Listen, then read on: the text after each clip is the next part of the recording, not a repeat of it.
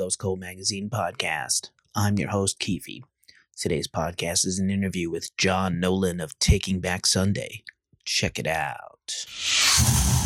But in any case, right off the bat, great to talk to you. Uh, terrific new compilation album out 20 20th anniversary of the band so much to celebrate uh, i know you guys look it's great to look back with reverence and be satisfied, but also you are a band that continually evolves and continually improves, in my personal opinion.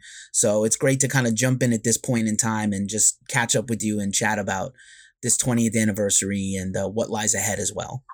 So uh, right right off the bat, you guys have a lot of stuff in the works for 20. I mean, obviously, you, as a band that started out in Long Island, and I'm a New Yorker also, so I've you know followed the band this entire time uh, you know, it's got to be crazy kind of to think that you turned out, you know, a band is is not a career for everybody, right? yeah, for sure. Just kind of jumping in, I, I, wanted to ask about sort of the the 20 album and how you guys sort of uh, you know took that as the touchstone for this year and this celebration.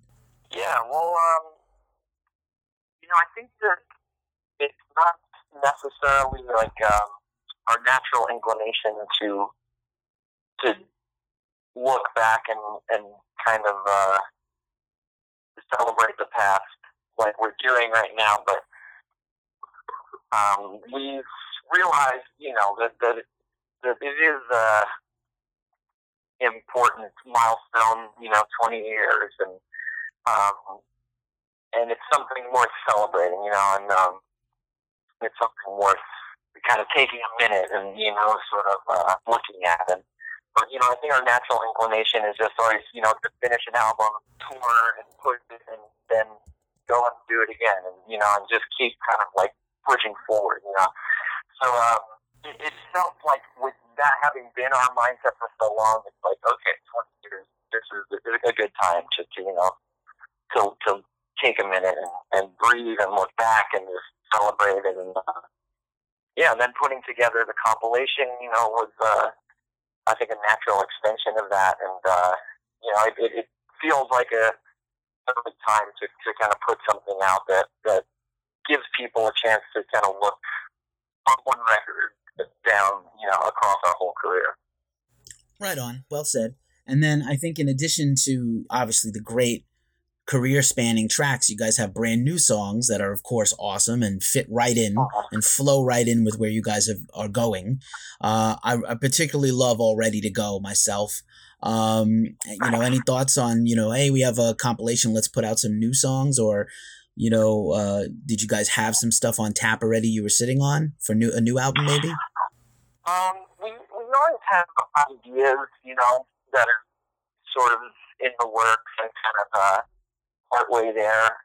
A lot of times though, we don't we don't sit down and, and really hammer them out and finish those ideas and make them into songs until it's time to get into the studio. So we didn't have anything that was like totally prepared, but we definitely wanted to have something new on this album. You know, we didn't want it to be a hundred percent looking back and you know going over the past. And you know, I, I think it's cool to add something new to the mix. And it's also, yeah, it was uh, it's something that we were excited about doing. And so we basically, though, was like kind of what we always do when, when it's time to go to the studio. It was sort of like, all right, what do we have that we can work on, and let's uh, you know, get in there and get it done.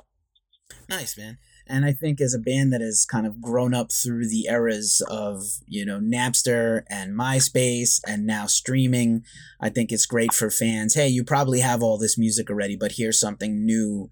If you're going to buy this thing and have it as a collection, this is a good reason why we have new songs, right? Yeah. Uh, you know, as a band that started out kind of a very, you know, in a in a very un, you know, sort of niche scene as a very DIY band, uh, like I said, I think it, it's it's pretty impressive how you guys have kind of grown and sort of never really lost the story. You know, uh, a lot of bands change to fit in and conform. You guys were kind of at the forefront of a, a, a genre change, in my opinion.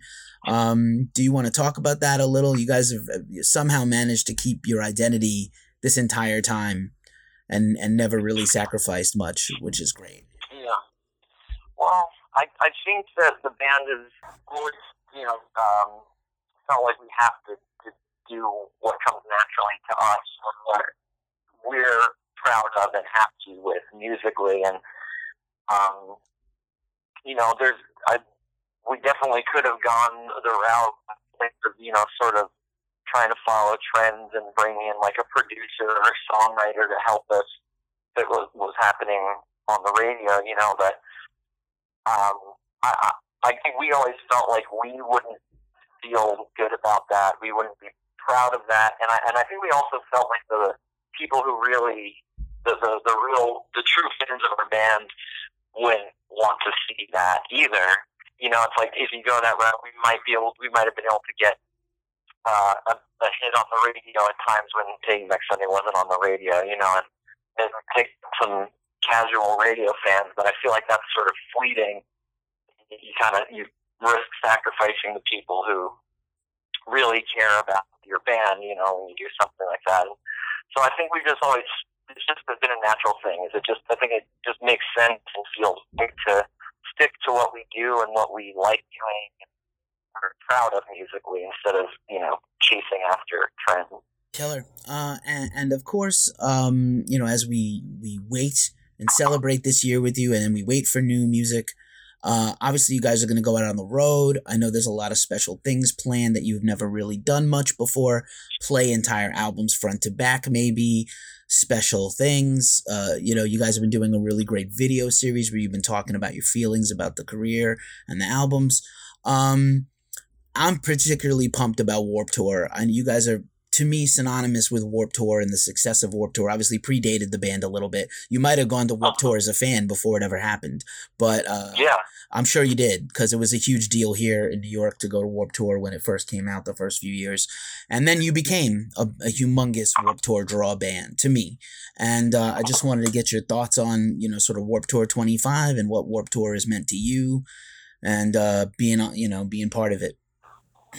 Yeah, I think everybody in the band um, went to Warped Tour before King Records even existed, you know. Uh, I love music festivals and the concert experience at festivals in the summertime. I'm gonna forever be grateful to Kevin Lyman, and I'm really excited about Fend and all the things he's doing. You know, he's given so much back. You know, not just put this show on, obviously with partners and things, but he's done so much charity and awareness raising and organization building, really to like uh-huh. per, that's never going to stop happening that's never going to be over even if warped tour this is the last one or the, it becomes a you know a semi-annual festival i don't know his plans but even if he never does anything again with warped tour the impact warped tour has had on the culture of music fans and musicians and bands is indelible right so I, i'm, yeah, I'm grateful sure.